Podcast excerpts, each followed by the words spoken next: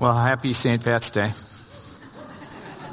See a few of you in green. Uh, I heard as I was coming in from someone in our congregation said, um, down with shamrocks, up with real rocks.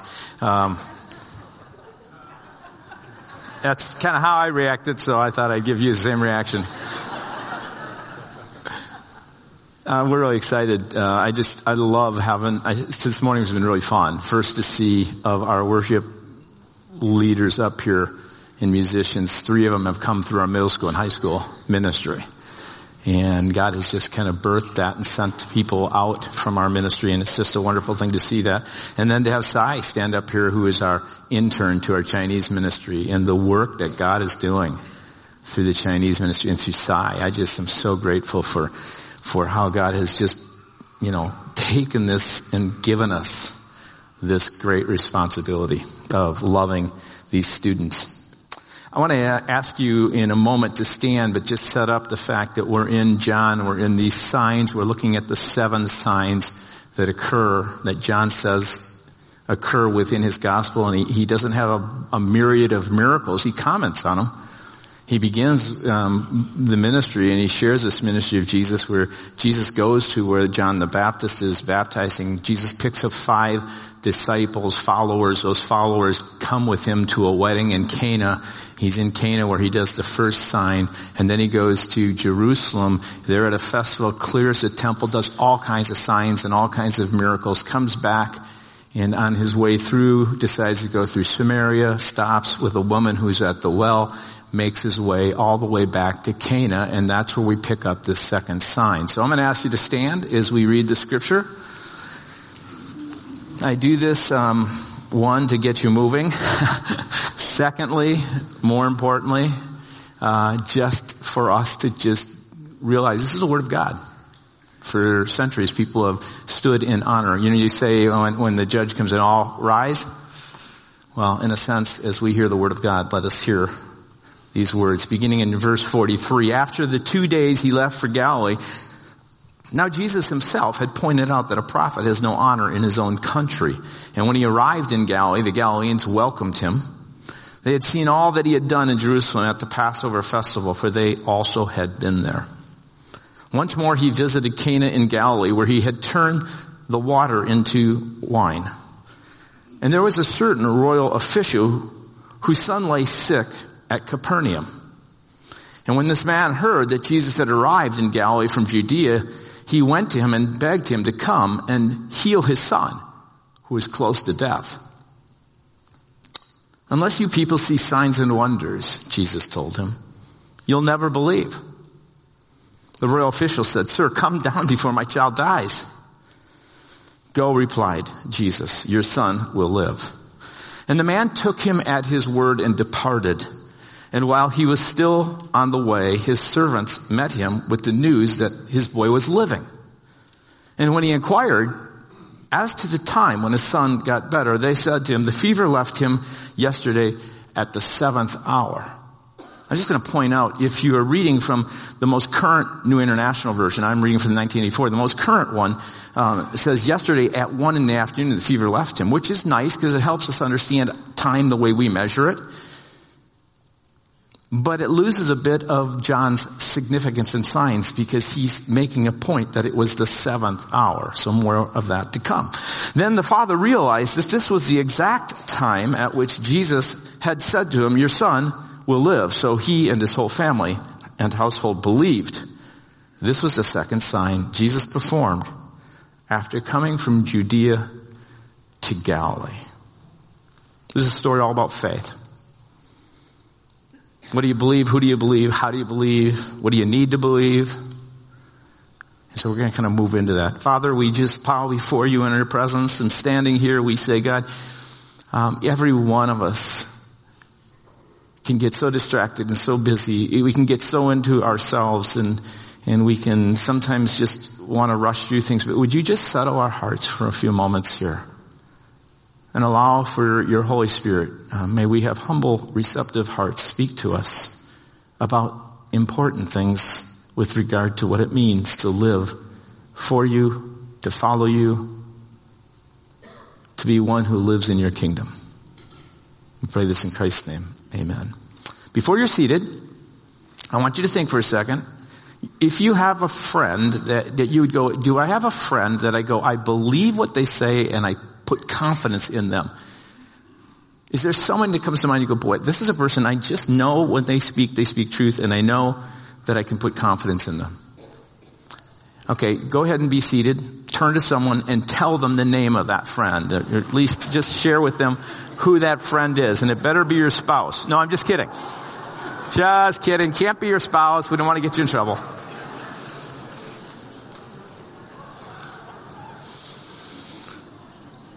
Okay. Let's begin in verse 41. I'm going to just walk us through some things and get to a point where we start talking about some specific what I would just call some teaching points. And so if you look at verse 41, it says after the two days he left for Galilee. That's in reference to his having stayed two days in Samaria. Just before those verses that we're reading here in verse 39 through 42, it says many of the Samaritans, after this were, after Jesus had met with this woman at the well, uh, many of the Samaritans from the town believed in him because of the woman's testimony. He told me everything that I ever did. And so when the Samaritans came to him, they urged him to stay with him and he stayed two days. So after those two days, and because of his words, many more became believers. So pay attention to this whole thing because John is talking about belief throughout his whole gospel. They said to the woman, we no longer believe just because of what you said. Now we have heard for ourselves and now we know that this man, here's Samaritans, this man is truly, he really is the savior of the world. Those in Samaria believed on the woman's testimony. She basically said, here, I, I came, the prophet, he's here. He's told me everything I ever did, which the apostle Paul, because here's Jesus, he's not doing a, what I call a miracle as much as he has what Paul calls in 1 Corinthians, a word of knowledge. This is, some of the translations say a message. It's really a word. It's an understanding of something that you should have no knowledge about of another person. And, and it's a kind of idea that you um, have the ability to know something about the very secrets of their heart. And that's, that is a gift, a spiritual gift. Because at one point Jesus says, go call your husband. And she says, I have no husband. He goes in, in chapter 4, 16 through 17. He says, you're right. in fact, you've had five and you're now living with the sixth. And, and basically is saying to her, he's in a sense the seventh. He says, if you want to find love, find, find that fulfillment and that peace in the arms of your Father, your God in heaven, who's made you. Let him in a sense be the one who completes you.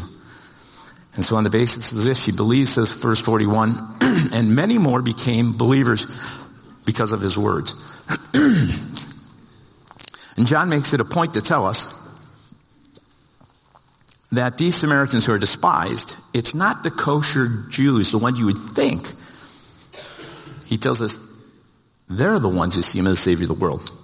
Verse 44. Then he makes this little parenthetical, parenthetical phrase. You see the, the, parentheses here? It shows that if you have uh, uh NIV or some other Bibles, he says, now Jesus had himself pointed out that a prophet has no honor in his own country. So he's continuing to kind of drill down here. He's basically saying those who were most familiar, those closest, those who were his own, they did not believe him and they didn't even honor him.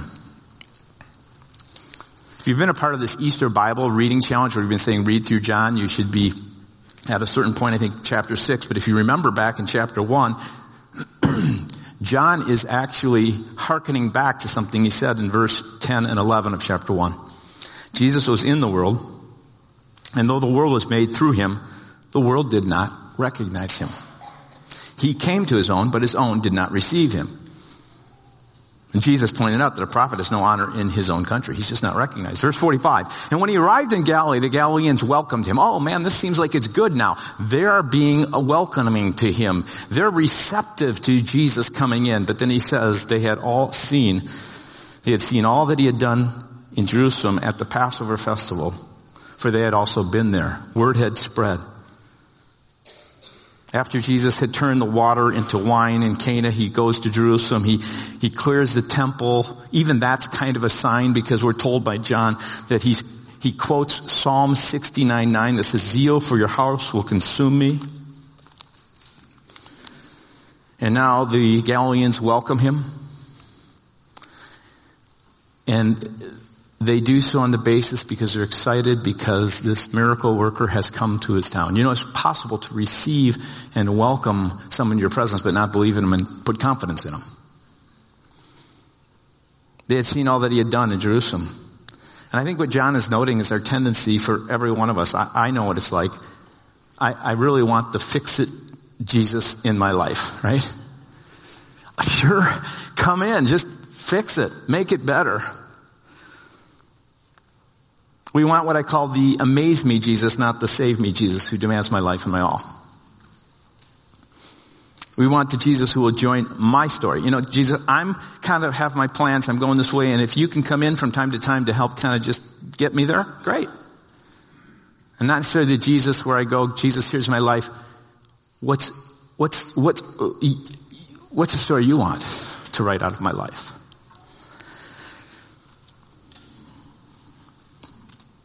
So you come to verses 45 through 46 through 47, and he says, Once more he visited Cana in Galilee, where he had turned water into wine, and there was a certain royal official whose son lay sick at Capernaum. And when the man heard that Jesus had arrived in Galilee from Judea, he went to him, begged him to come heal his son, who was close to death. So the first sign was performed where? Be bold. Cana. Second sign is performed where? Cana. But where does it occur? Capernaum, 20 miles away. This guy, this royal official, many who believe he was probably a part of, um, connected to Herod, because King Herod ruled over that region he probably had some kind of regional authority coming from Capernaum, a very busy commercial center, and so he was kind of st- situated there. He is this royal official whose son is near death. And I think it's amazing when I think about it, because I know as a father and now as a grandfather, when it comes to your kids, and you see them ill, and you see they're close to death, You'll probably do anything you can to help them find some healing or help or treatment. This guy said, forget about work. I don't care about King Herod. I don't care if I miss some money. In fact, I will spend whatever money I have and I'm going to travel 20 miles because he hears that Jesus has come into Galilee. He hears in Cana and he just goes ahead. I'm trekking there to get him. Doesn't bring his son. Goes, if I can get this guy, I will pay him. I'll do whatever is necessary to get him to come to my son who's close to death.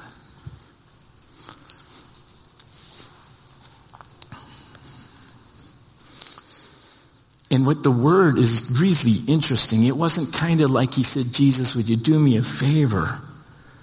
The word used is begged. This royal official comes before this rabbi, probably falls on his knees in this posture of begging. Now what I find is interesting, I, I lead a couple of groups, guys groups, and we go through the Gospel of Mark as often one I take guys groups through. And what's interesting, if you read through Mark and you just underline how many times people came to Jesus in need, begging. They plead. In one occasion, Mark tells us they begged for him to leave because he was costing them money. But you see this, this idea of begging is this posture of wanting God. And you find throughout scripture, God Jesus goes where he's really wanted.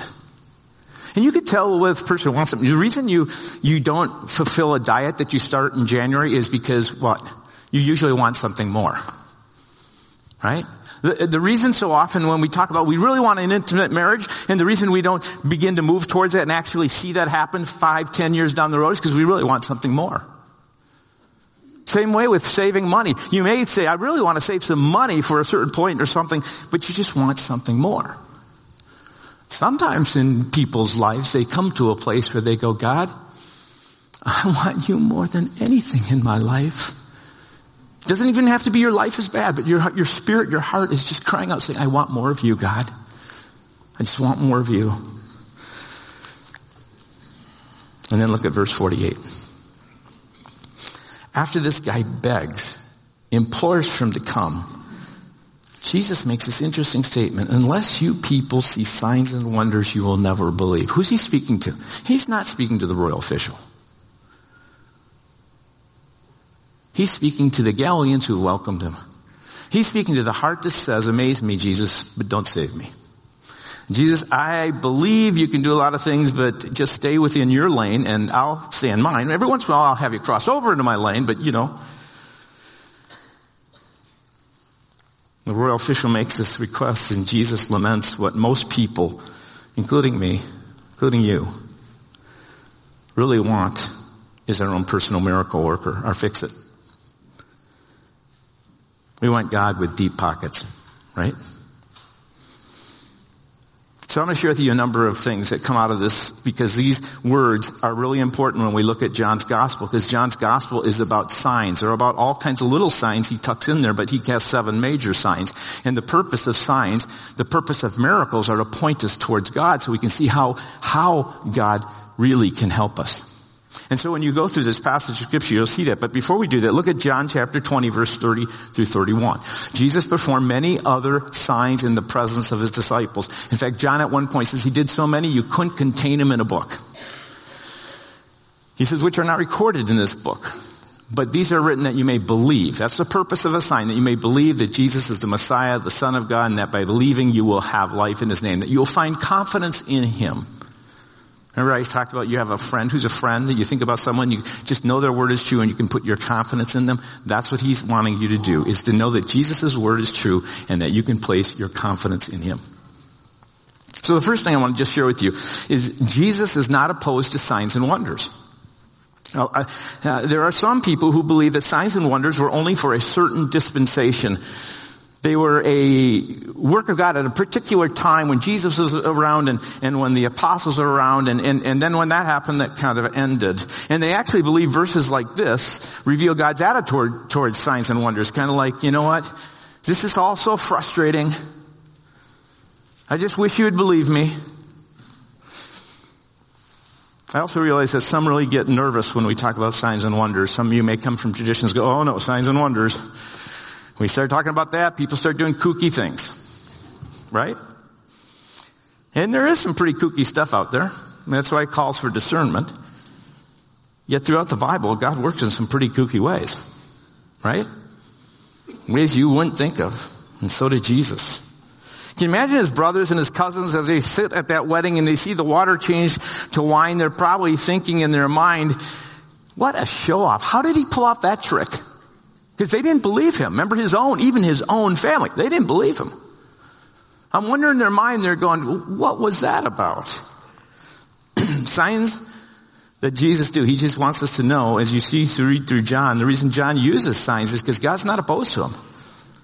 If you read the life of Jesus, you will see that Jesus loved meeting the needs of people through signs and wonders. Verse 45, they welcome because they'd seen all that he'd done in Jerusalem. Go back to John chapter 2, verse 23 and verse 24. Now, while he was in Jerusalem at the Passover feast, many people saw the miraculous signs he was doing and believed in his name. But Jesus would not entrust himself to them for he knew all people's hearts. He, he understood that our hearts were kind of, show me another miracle, do this for me, fix it for me. And Jesus knew. He knew that we'd be attracted to what he could do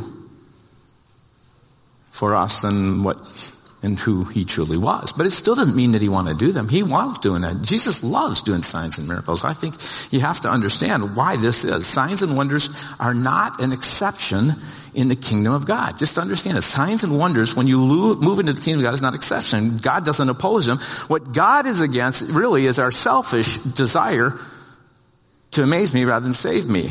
But you need to know that when you believe and you begin to follow Jesus and you begin to listen to the promptings of His Spirit, you will find as you walk in that, that, that God will show up in your life for other people's sakes often and will do signs that will point them to God. It's just a natural, it's a natural part of the kingdom of God. I shared with you last week that I um, took a flight to Florida because our our elder chairman, Bob Kleinschmidt, um, had the stroke and, and I, I remember going down there and I remember when I first heard of it at like five, like 20 or 30 in the morning, my heart immediately, as I just opened my heart, immediately said, go, you need to go. And I thought, okay, I know what flights somewhat down to that area and the times they leave. So I thought I'll go to my guys group and on my way to the guys group, I just called, uh, Delta and I just asked for flight times. And when I heard the cost of the flights being twice or more than what I thought they would be, I began to doubt. And I sit down with the guys and they share, yeah, you should go. And even one guy stepped aside with, as I was leaving and really encouraged me and said, you know what? I'm, I'll pick up half of it. But in my heart, my spirit, I said, no, no don't do that. Because something just in me didn't feel like, yes, I should say yes to that. I said, just hold on to it. So I go down there. I do what I believe God wants me to do. I fly home. And on my drive home, so this happens on Monday morning, I'm driving home Wednesday afternoon to come back for the Ash Wednesday service, and I get a phone call from someone who had attended this church seven years ago who's living down south now. And I answer the phone and the person goes, yeah, in just a little chit chat and then says, guess what? I'd like to send some money. And this guy doesn't send like $500. He said, I'd like to send some money to church. And then he said this, but I want to make sure that you designate it where you think it needs to go.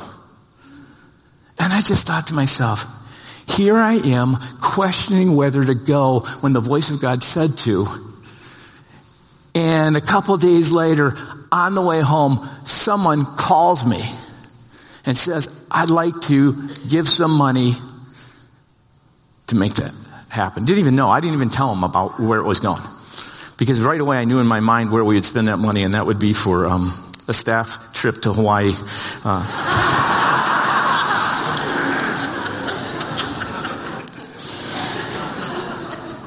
and then maybe cover the airfare. Anyway, coincidence or sign?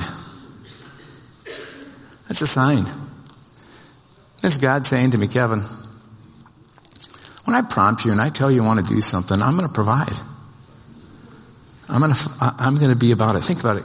Here's what I want you to know. God is naturally supernatural.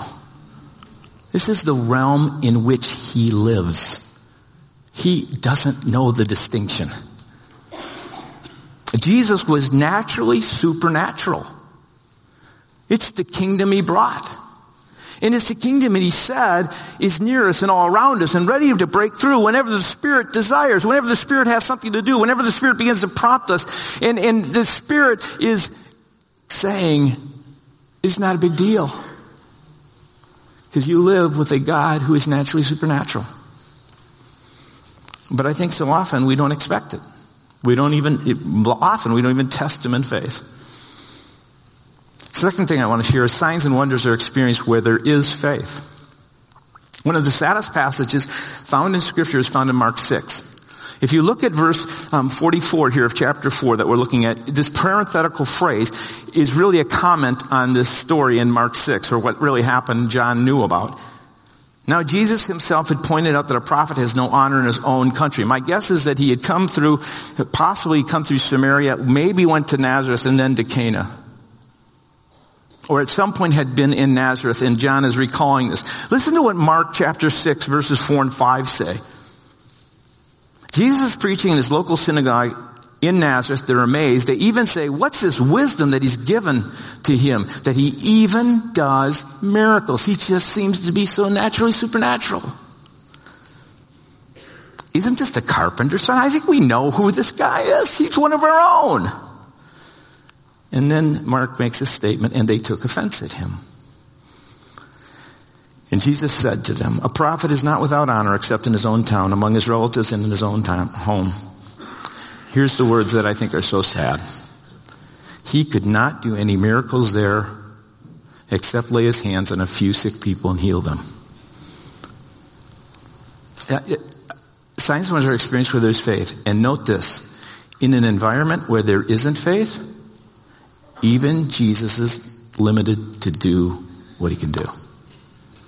So why do you think sometimes churches don't experience much of God's, what I call natural supernaturalness? Maybe it's, maybe it's our, our own environment of lack of faith and trust. Maybe you just didn't know that Jesus told us that when you have faith, you will begin to see some of the things that just are remarkable. If you look at verses 49 through 50, listen, the royal official says, sir, come down before my child dies. He isn't let up. Jesus kind of makes this little statement and this comment and, and, and, and here is faith expressing itself. But yes, I just heard what you said, but I'm not giving up. I want you more than anything in my life because I have a child that I dearly love. Go, Jesus replied. Your son will live. And the man took Jesus at his word and departed. I love that. Say it with me. The man took Jesus at his word. Try it again. Say it so it gets, the man took Jesus at his word. Last week Mary said to the servants, do whatever he tells you. This man takes Jesus at his word. Because if the God, God's Spirit says it, believe it. In my heart, I heard Kevin go. Believe it. Now I know here, I just have to say people are going to probably be a little bit nervous. What if you do it and you're wrong? Anybody worry about that? Well, guess what? You'll get it wrong from time to time. It's just a reality. So did the disciples. That's why at times, you guys, do you know what the word disciple literally means, the best translation for, for us? It meant learner. A disciple was not just a follower, he was, he was a learner who learned what Jesus knew and, and did what Jesus did.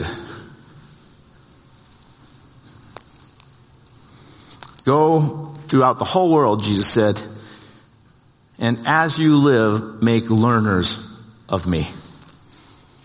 That, that kind of changes that word a little bit. Learning means you'll get it wrong. You'll fall. You'll fail to discern God's voice from time to time. Sometimes you'll have a hard time. Is this my own desire or is this God's prompting?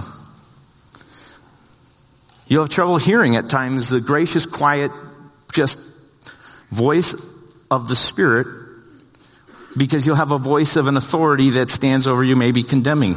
I mean, it's just, it's just, it's part of the learning, growing process. In fact, learning to walk in the Spirit and understanding the Spirit's voice and, and moving according to His prompting is just walking. How many of you, just how many of you when you were just a toddler walked without ever falling and your parents were amazed? Raise your hand. Okay, how many have raised kids that did that? Grandkids. Are you, no one? And yet when we talk about what it means to walk into the kingdom of God, to learn how to walk in that, we either have to do it correctly or we don't. And probably what holds us back more than anything is we're just afraid to fail. You only walk by taking risks. You learn to walk by listening as best you can and then following that voice of Jesus in your heart. And here's the things that help guide you. You know how your parents would kind of, oh, steady you. You have other believers who have the Spirit of God who can speak into your life.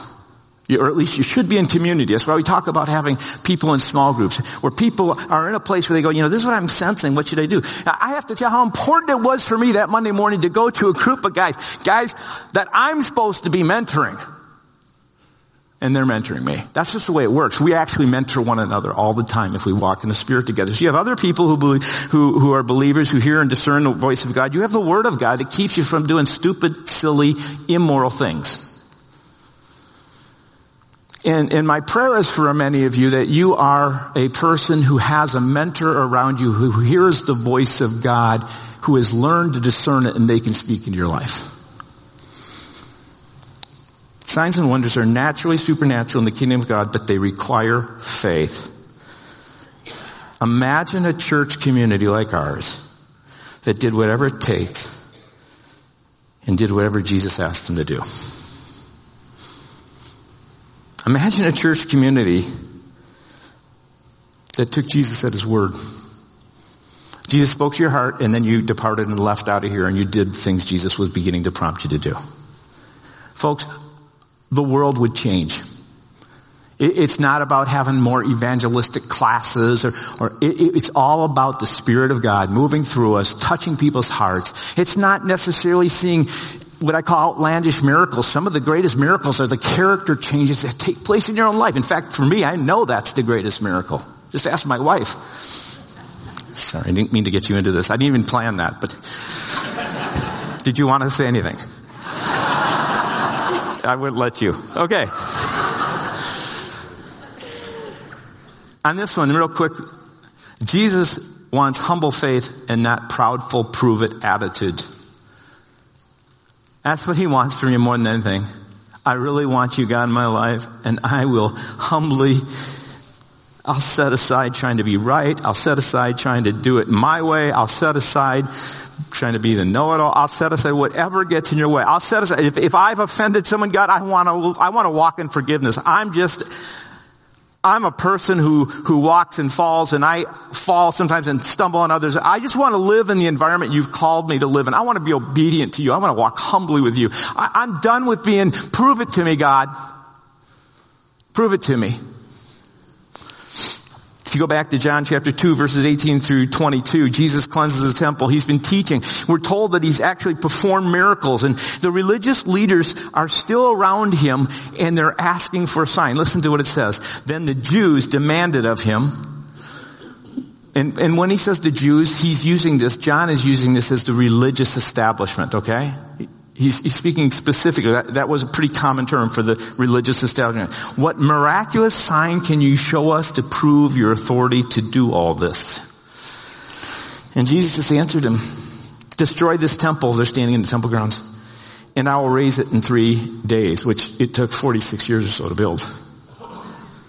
And they're going, well, they, they, can't discern and understand. He's saying this temple because this was the new temple that would be the presence of God, Jesus. And this presence of God, Jesus through the Holy Spirit would then be given to us and we'd be the new temples. This isn't the temple, this building. It's you. You house the Spirit of God. So he says to him, guess what? You take this temple, not that temple. That will be destroyed but never be raised again. But destroy this temple in three days. Watch it rise from the dead he did that out of grace because he wanted them to know that when it happened, they would have proof, a sign that they could believe and have confidence in him. But guess what?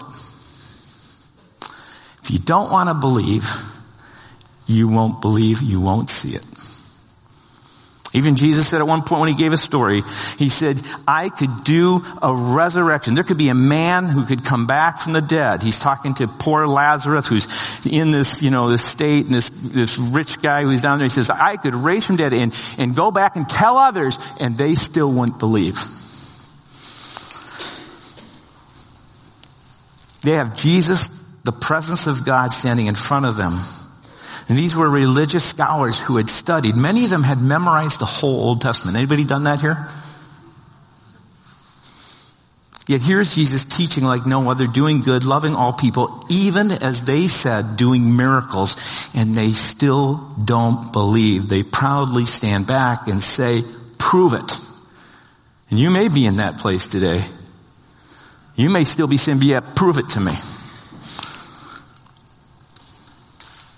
Many years ago, when I was early in my seeking God stage, and I was looking um, to trust and put faith in in Jesus, I remember for a, for a while I was kind of going, God, if you, if Jesus, if you just do this, then I'll believe. I, I remember I for a long time, I I wanted to see a sign, I wanted to see a wonder, so that in a sense I said, just prove it to me. And I remember going through that process and some conviction happening in my heart, finally realizing just how proud that was that I realized I either had to make a choice of will of belief because God won't be bullied into proving himself to anybody.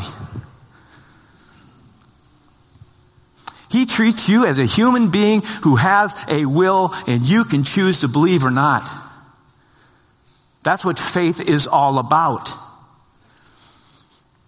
And I remember going through that process and, and beginning to realize faith does not come by proof. Faith comes by hearing with a humble heart and hearing the word of God. And that's spoken to your being right now. In fact, right now, God might be speaking to your inner spirit saying, I'm calling you to believe.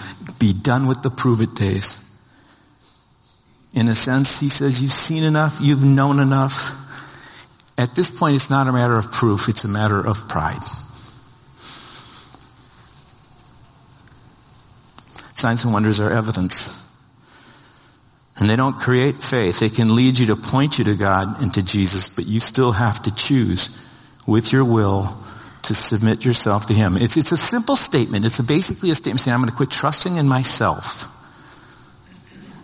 which is pride, and I'm going to put my trust and confidence in you. And I'm going to begin to follow you. That's a heart of humility. Signs and wonders also follow our faith, our step of faith. We expect, I, you know, I'm more kind of like, do it and then I'll believe. You know, then, you know, give me the prompting, but God never does it that way. It doesn't work like that in the kingdom of God. He always says, I want you to trust and believe. As you trust and believe, then you will see.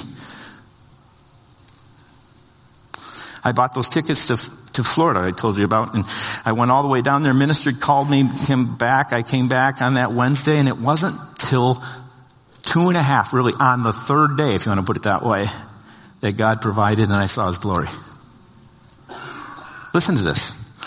The first few words of verse 51 are so important. He, this man took Jesus at his word and left. Now listen to this. While he was on his way. I wonder about a mile or two into it, he's going, man, I don't know, maybe I wasn't forceful enough. I mean, I know he said my son would live, but really, I'm a big, I'm a big guy. I, have got, you know, I'm a royal official and I got the money and I got the power. I could have, maybe I could have just, I should have commanded him. He's this whole way, he's walking, he's walking. He's, he's 10 miles into it. He's 10 miles into taking him at his word and believing when the other direction he sees his servants, they see each other and they run toward him. Think about it. I think what is so interesting is that that God calls us to obedience, to walk, to trust, to be in faith, and you may be there right now, and in your mind you're getting all those doubts, and you say, but really, God, really? And you're halfway there. One thing you need to realize is you look in the Word of God all the time. Um, God often works, He says, follow me, and then you will see me. Moses says, lift your staff, and then the, the, the, the, sea parts. Joshua gets to this flooded river, and he steps aside, and he's kind of going, let the staff, and nothing's parting, and God says, no, no, no. Different this time. I want you to take the leaders, get them all lined up, all the people, and they have to be, now we're talking in a flood river. I want them at least ankle deep in the water before it parts. And then he gets even harder with Joshua. He says, you know, Joshua, I know there's this big city. It's called Jericho and no one can defeat it. It's unbelievable. Yes. Here's the plan. Walk around it seven times. I bet you the third time they're walking around and going, we're dead meat. As soon as they choose to get us, we're done. You will have to walk out in faith what God's placed in your heart. You will have to walk in obedient trust. You will have to at times pray it out in faith in order to see it to completion. And, and here's what's so cool about John chapter uh, 4 verses 52 and 53. It says, when he inquired as to the time when his son got better, they said to him, the fever left him yesterday at the seventh hour. That wasn't a mistake. It wasn't 1 p.m. It was our time 1 p.m. It was the seventh hour. It's John's way of pointing out the fact that he will stretch your faith to the point where you go, I can't do it anymore. Like I'm just sitting at the weights. Ah, that's it. And then he kind of comes in and helps you up. It's this combination of the fullness of what he wants you to do to stretch in faith so that you grow along with what is called his appointed time, the seventh, and that completion when God brings together both your faith and what he's appointed to happen. And when it happens, God shows up. And He will do that. And our faith allows others to see Jesus. That's what you're all about. You're a sign. You know, you're a sign everywhere you go. At home, with those you live with, where you work, you're a sign of the activity of God in your heart because you have the Holy Spirit in you. You will point to Jesus. Your life and your work will cause people to wonder and ask, what's up? Why the hope? How did this happen? Verse 53, listen to what ha- happens here. John writes how this impacted all those who were close to the royal official. Then the father realized that this was the exact time at which Jesus had said to him, your son will live. So he and his whole household believe. The entire purpose of this gospel is to see Jesus for who he is and to trust him and have confidence right now, whatever it is going on in your life, is to say, I'm going to put my confidence in you. I'm going to walk this out. I'm going to trust you. You have an appointed hour. Because Jesus is the sign that points to God. He's the cause of wonder. He will work in your work situation. He works in your heart to bring about grace during difficult times. That's all, that's a sign and a work of God.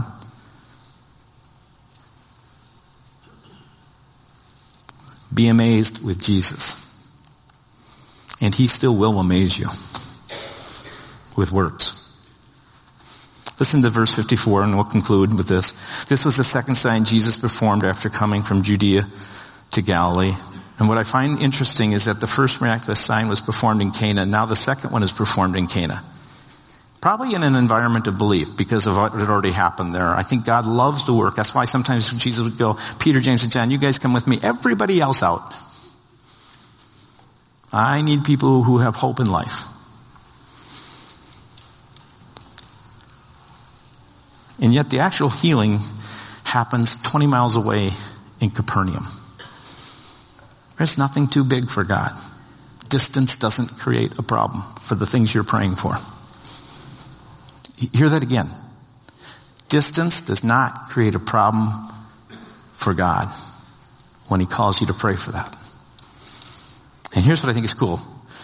The Holy Spirit is tilling the soil of people's hearts through this miracle.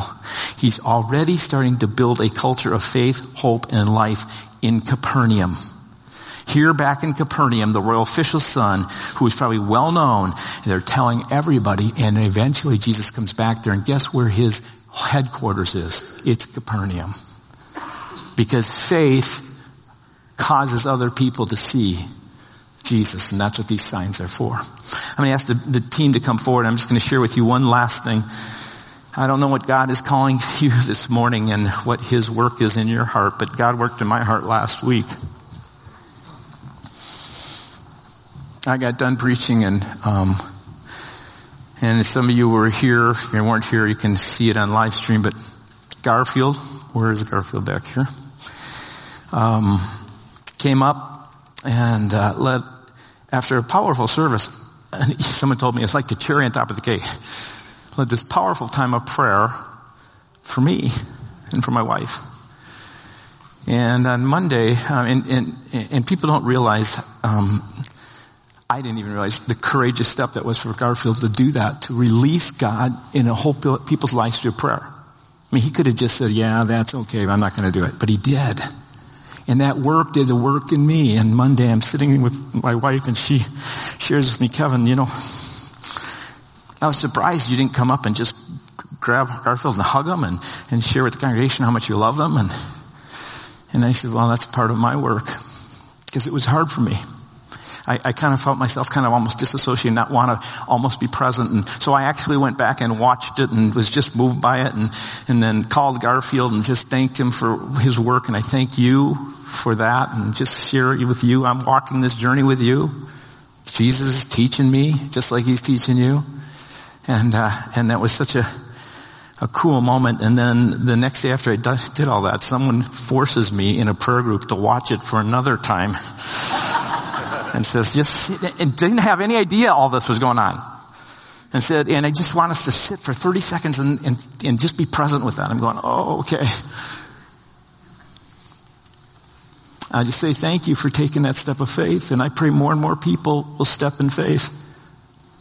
That you will let the Holy Spirit lead you and guide you. Because seriously, if we're going to see what it means to serve this community around us, it's going to be people who are walking this walk in faith living with a naturally supernatural Jesus doing the works he needs to do. We're not going to put our own little frame on what it should look like. God will do what he needs to do if we're obedient.